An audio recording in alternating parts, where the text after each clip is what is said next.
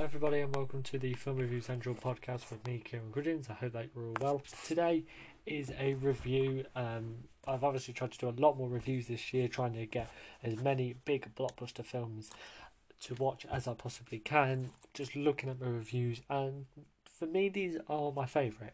These type of reviews where I can really sort of get into the area uh, of the film, so the mindset when I was watching it, because call me, you know, nerdy or stuff like that, but I do make notes. Um, you know, when I watch the film, what I like, what I dislike, and with a film like this, as you can tell by the title, there's a lot to break down. There's a lot to have a look at, um, just because it's been so anticipated. And um, obviously, as you can tell by the title, this is the review for Zack Snyder's Justice League, also known as the Snyder Cut. I had a great opportunity to watch it yesterday, and you, obviously everybody uh, today has, has managed to watch on HBO Max, you know, selected cinemas, but also Sky Cinema uh, as well. So for me, watching this film felt fantastic to watch it finally, finally check it out, and you know, regardless of the film reviews, you, you're gonna watch and listen and read a lot of reviews regarding this film. You know, it's a, an anticipated film. It was on my top 10 anticipated list. It was a film that a lot of people were looking forward to. And what you're going to see over the next uh, couple of weeks and, and stuff like that is people, you know, looking at the positives and looking at the negatives. And regardless of any people's opinions, this film is a groundbreaking change for cinema. And I know that's saying it lightly, but it is. You know, looking at this production behind the film, it's massive. What they decided to do with this film was massive. You know, they're working really, really well in terms of having a director who left under very, very awful circumstances, having this film and his idea for the film completely scrapped, and looking at people's reactions about the film, no film has ever been pushed by fans as much as this film has, and that for me is a is a massive, massive thing. Um, obviously, there's been so much news, there's been so much anticipation, and I think that anticipation was massively because the anticipation was being built by the fans, their idea about what's going to happen. It's a wise decision to watch this film and then watch the 2017 one first, or vice versa, because you then unbelievably notice the differences. You notice just how much better this film is, what it did wrong in the 2017 version, and that you know you, you look at the production behind this, you look at the troubled past that the film has, DC's and Warner Brothers sort of opinion on, on, on his version the four hour runtime is a big thing as well. And I wanted to start with the review today, basically talking about my opinion about the whole thing. Because the 2017 version was uh, awful. And it wasn't awful, bit of a strong word to say, but it, it wasn't good. What if this film was. What if the 2017 version was really appreciated? What if this film was like, yeah, it's fantastic, it's a great comic book film, you know, it's it's up there with like the Avengers. What if that happened? Would we still see this version? I don't think so. But we're never going to live in that realm or that world where that's going to ever be a thing. People as well need to appreciate that this film was supposed to be released in 2017, and if you look at the DCU at that time, it was it went through some problems, very very clear problems in its other properties as well you look at Man of Steel, which was very, very diverse. I didn't mind it at all, but a lot of people didn't like the direction it took the character, how dark the film was. People didn't appreciate it. And when you're starting an extended universe like they did, you want that first film to be on it. Batman vs Superman was a great idea, a great premise. You know, again, an anticipated film, seeing two of the most popular superheroes colliding on on screen. That's a massive thing. But again, it wasn't what we we hoped. I appreciated that film a lot more because I looked at the psychological side behind it. Zack Snyder did try and build up Justice League, you know, introduce all the characters, but it wasn't really needed um, in the film because it took that focus away from the big fight between Batman and Superman. Then we have the Suicide Squad, which was a standalone thing. It was it had a, unique focus is again where no superhero cinematic film has ever been released, which is based on on villains and in characters that you know are always seem to be against the heroes. Again, it didn't get appreciated. I didn't mind it, but I don't think it was what they exactly wanted. That last battle, that final act, was really really bad, and it toned the film massively down. You can you look at positives. You look at Harley Quinn. You know, Deadshot was great.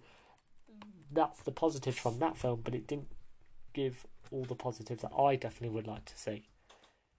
Then Wonder Woman came into the cinema, and I remember watching Wonder Woman the first time and being incredibly impressed by what it gave. I was I went in with very very low expectations because of the other films in the universe, but absolutely blew blew it away for me. It was fantastic. The themes were explored fantastically. The action elements were brilliant. The World War really set the characters and the story was really really well written. So going into the to the Justice League in 2017, that was the state of the DCEU, and Zack Snyder was a massive, massive creative mind behind this. He had a vision, he had ideas. You know, he did Watchmen in 2009, so four years prior. So he had that superhero experience. And then his version was was scrapped, and now we're seeing this film come out. And what I think a lot of people have got to go into is this film is exactly the same as the 2017 version in terms of the plot. The plot and the ideas behind this film was is exactly the same. So a lot of people that probably appreciated or didn't appreciate the the plot of the 2017 film will be you know constantly reminded which at the end of the day, it Zack Snyder and Joss Whedon stuck to the same story and the same plot. But my God, was that story and the character analysis was so much better. And that's where I want to sort of work into my first positive about the film because at the time we had no Aquaman film. We we saw the Flash very very, uh, you know, small in in Batman vs Superman, but also a bit in Suicide Squad. Uh, Aquaman was only featured uh, in a scene in BVS. So was Cyborg. So you had no real backstory from this. And what it did, this film, is that it allowed the film to have new perspective, and these characters developed into really, really nice and interesting characters. And what Snyder did fantastically was the three main characters I definitely want to focus on, which I was impressed by when I watched the film. I've only watched the film for the, you know, once, but you know, I definitely feel like I appreciated it a lot more. Was Flash, Aquaman, Cyborg, their story and their backstory was shown a lot better than the 2017 version. Starting with the Flash, he has more scenes with his dad in prison, and I think that's a massive part of the Flash character, his backstory, the reason why he wants to be a hero. That was nice to see. That was really interesting the um, in the introduction of Iris West, who you see obviously in the TV show, uh, played by a different actress, uh, but she's in it. She's only in it for a scene. But comic book fans know that character. So when you see that scene with her in, you understand the Flash's backstory, the idea that he is in love with this woman. That is much better than what we saw in the uh, theatrical version, where he has one scene with his dad and then gets recruited. Very, very short, very, very minute. But the Iris character didn't have much to do in it, but gave Flash a backstory, and it took time and it allowed the focus to be on the Flash for a second. Then with Aquaman, Willem Dafoe, Amber Heard was prominent in this story. Again, lines like from Amber Heard saying, "Oh, I, I knew your mother." Aquaman saying, "Well, you knew more, you knew um, you know about him more than me." that builds up sort of the relationship, the opinion of Aquaman in, in terms of Atlantis. you go into James Wan's Aquaman and fully appreciate where this character is coming from because it's been built up in Justice League. Again, uh, Victor Stone, who's the alter ego of Cyborg, the scene, of course, when you see him playing football, uh, American football, and then his mum is um, killed in a in a crash. That is again fantastic backstory, and it only takes a scene, but one scene, one character focus builds up a a prominent backstory for this character because it looks at Victor Stone's life before being the cyborg, what he had, how what he achieved, but then also how his mum was his prominent figure in his life, and then looking at the the strange relationship he had with his father. That was introduced in the just in Justice League, but it was not at all really featured. But one scene explained that whole thing and it allowed it. We're not going to see Cyborg in a film for the next couple of years in terms of his solo films. For me, we don't need a backstory for Cyborg because it's very, very basic and it was shown really, really well in this film. And look, we've seen Batman on the screen so many times. We know the backstory. We know Superman's backstory. Wonder Woman was really appreciated because obviously now she's had her two films, so you see her in different um, you know, points of history. So you see her character really shown on screen. But them three main characters were fantastic, fantastic. Um, let's move on then to the villain. Um, obviously, Steppenwolf was a massive, massive letdown of the 2017 one for for so many people. I think the main reason why I was let down is because he just wasn't in it a lot. You know, I'm a comic book fan, but I'm probably only fans of the films and TV shows. I don't read a lot of comics. I do. I have a I do read them, but so many people have like you know boxes and boxes full. I only have a couple, and what the major thing wrong with with Steppenwolf was he didn't feel like a villain because a lot of people forgot about it. That film was about two hours long, and I just don't think Steppenwolf was much, massively featured. This one, though, great, great, great performance. Again, probably not, you know, much to do, but his character focus was really nice to see. His obviously then his relationship with Darkseid, having him introduced as the big bad, and that was something that I definitely wanted to see. I was intrigued to see because Joss Whedon got rid of that character completely from the film. You know, he wasn't even featured in anything. So the fact that he got rid of an entire character, an entire big bad, you don't quite understand why. But this one, once again, it brought that character in. Steppenwolf was the main villain in this one. Don't get me wrong, but then it was like, oh, okay, this this villain's is is sort of pulling the strings. That's nice, but that was a nice idea from Zack Snyder to say, look, here we go. Here's a character. You know, here's this big bad. We're going to possibly see him in potentially more films, maybe Justice League Part 2, just so he's building up more stories. Zack Snyder did very, very well in terms of that because he looked at what does it make to build a cinematic universe, how can we do it? And what he did brilliantly in this film was say, okay, here's your villain for Justice League, but then here's going to be your villain for the rest for the next film. Okay, well, we're going to, you know, hint at him for this one, and we're hoping that, you know, we're going to see it. And that for me was a massive, massive positive.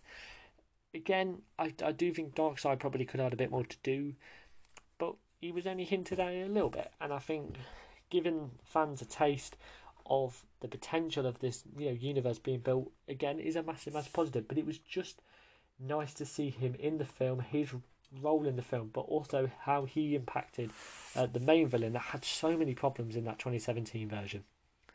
Um, let's move on then to the supporting characters. And the reason why i wanted to do this in a different segment was because the supporting characters in this film is reminds me massively of avengers infinity war.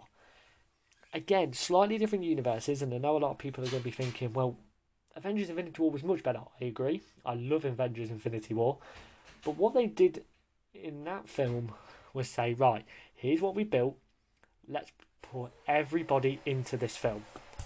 And the Snyder Cut did just that. We had a, lot of the characters uh, being released in it. Yeah, they were supporting characters, but they put everybody into this film. And one and a massive, massive superhero team up. You know, a celebration of, you know, this this the universe and, and how the stories had all been connected, linked together. You want to see them characters. You want to see what they're going to do. And I think for me that was a massive letdown of the 2017 one, but made it up in this version. Now, yeah, obviously there's a lot of characters that I do want to focus on. The Green Lantern for me disappointed me. I did think Green Lantern was going to appear at least one part in it. Hal Jordan, whatever, whichever version you want to put in into the film, I didn't mind. I did want to see that a little bit more because it was hinted, you know, that Green Lanterns do exist in the universe. So I wanted to see that. I wanted to see maybe an end credit scene or something to see that. For me, that was a big disappointment because I don't like the 2011 one with Ryan Reynolds in, but I think it's such an intriguing character. And I've hinted at this so many times. Will it be a film? Will it be a TV show? Will he pop up in the Arrowverse? Who's going to play him in the Arrowverse? I want to see this character again. I feel like this character has been given a massive injustice. People will go and see that character being done correct. If they do it correct, if somebody takes a gamble, they will. For me, I don't personally think it's a film. He should probably be put in in a Justice League or maybe seen in the in the Flash with their whole idea of the multiverse was supposed to be having. But it, again, it was a nice sort of you know, well done story because Zack Snyder, you know, felt okay. We I want to see them Green Lanterns in this universe. Let's put in that little introduction. But I just want to see a bit more because I'm a big fan of that character because it's got massive potential. Again, we obviously had the Martian Manhunter. Again, a character that we've seen uh, in Supergirl. So, you know, people are familiar with that character if they're fans of the DC stuff. Um, he didn't really have much to do. I thought his that final scene when he's with Batman was was great, but I just think it was possibly a little bit too late. I would have liked to seen him at the end. You know, his sort of you know interaction with Superman. Because I'm guessing they sort of know each other. They they do know each other in in Supergirl, but I don't know how that's going to connect. So again, I'd like to see a little bit more of him. But again, you know, were they going to take the chance on it? But they're building up stories. Don't think Martian Manhunter is ever going to get a film. He might f- put in Man of Steel 2. We know about this. So, you know, there's a lot of possibilities. There's a lot of, you know, what if will this happen? But that's what I, I really, really liked the first Avengers film. And then I liked Avengers Age of Ultron. You know, Avengers Infinity War when I watched it because you said fantastic film and they built up next. In the 2017 one, they didn't do that. But this one, they said, okay, here's what the universe is now, but here's what we're going to see in the next two years, three years. This is what's going to be released in the film. And for me, really, really pleased to see that. Um, just want to obviously now let's close it up. Uh, obviously, we've had a massive, massive conversation in terms of this um, film. I just want to close it out because I think it's massive. Once again, like I said, we obviously now we're in that position where this film has come out. It's going to get you know massive, massive, uh, you know, advertisement and, and coverage. Will we see Justice League Part Two, and will Zack Snyder direct again? You, I want to see it. I massively want to see it because I think he knows this universe a lot like Kevin Feige knows the Marvel stuff. Not in the same way because one's a director, one's a producer, but Ke- Kevin Feige is massively committed and massively passionate with the with the Marvel characters in the universe and how to connect the stories. And I hope now that this film truly appreciates Zack Snyder's vision and ideas behind it. And I, I personally would like to see it. I think it needs to happen. I think the DCEU now is going to move forward. They've sort of said, okay, we, we, we've dealt with the Snyder Cut, let's move forward. They've got a Flash film, they've got that Man of Steel 2 released you know, Black Adam's supposed to be coming, Shazam is coming, Wonder Woman 3 is coming.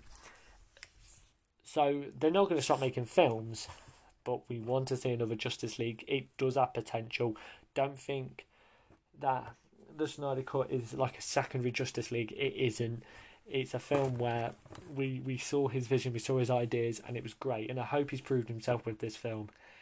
Um, just one final sort of final thing to sort of round up my opinion. Um, personally for me, I, I'm going to use the analogy for this film like this. The 2017 version was a was a sprint.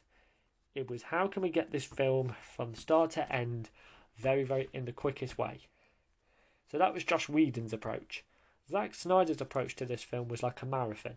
He went round the whole way He found the longest way to get to the end, but it was the best because you saw everything. You in a, in a in a long journey towards something, your end goal you see a lot more than just a fast sprint to the finish because that's such a tunnel vision.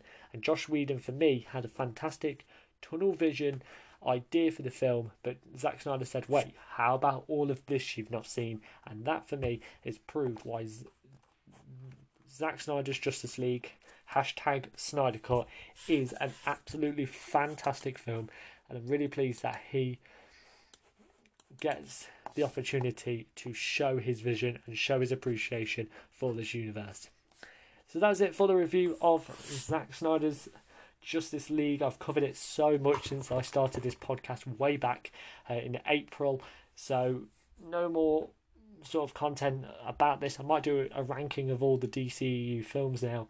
This film has come out. It'll be on my end of year ranking, of course. So, but this is obviously the last time I'm really going to be talking about it in depth you know, I, I, like to do these more in depth reviews, sort of show my appreciation because this film was four hours long, and you know there was a lot to cover. There was a lot of ideas to maintain, and for me, it was a fantastic film. So make sure you check out all the other reviews that I've done uh, over the course of the year. I think it's really really cool to see people uh, checking out these reviews and then seeing my end of year ranking because people sort of can guess uh, what they want. Uh, check out my Instagram as well. A lot more content is being put over there uh, on the channel. Obviously, now we move forward uh, with so much superhero content in the year of 2021. So fingers crossed, we will see that very, very soon. And of course, see the podcast with me, Kieran Grudgeons. I don't know what my next podcast will be about, but it'll be something that you love. See in a bit.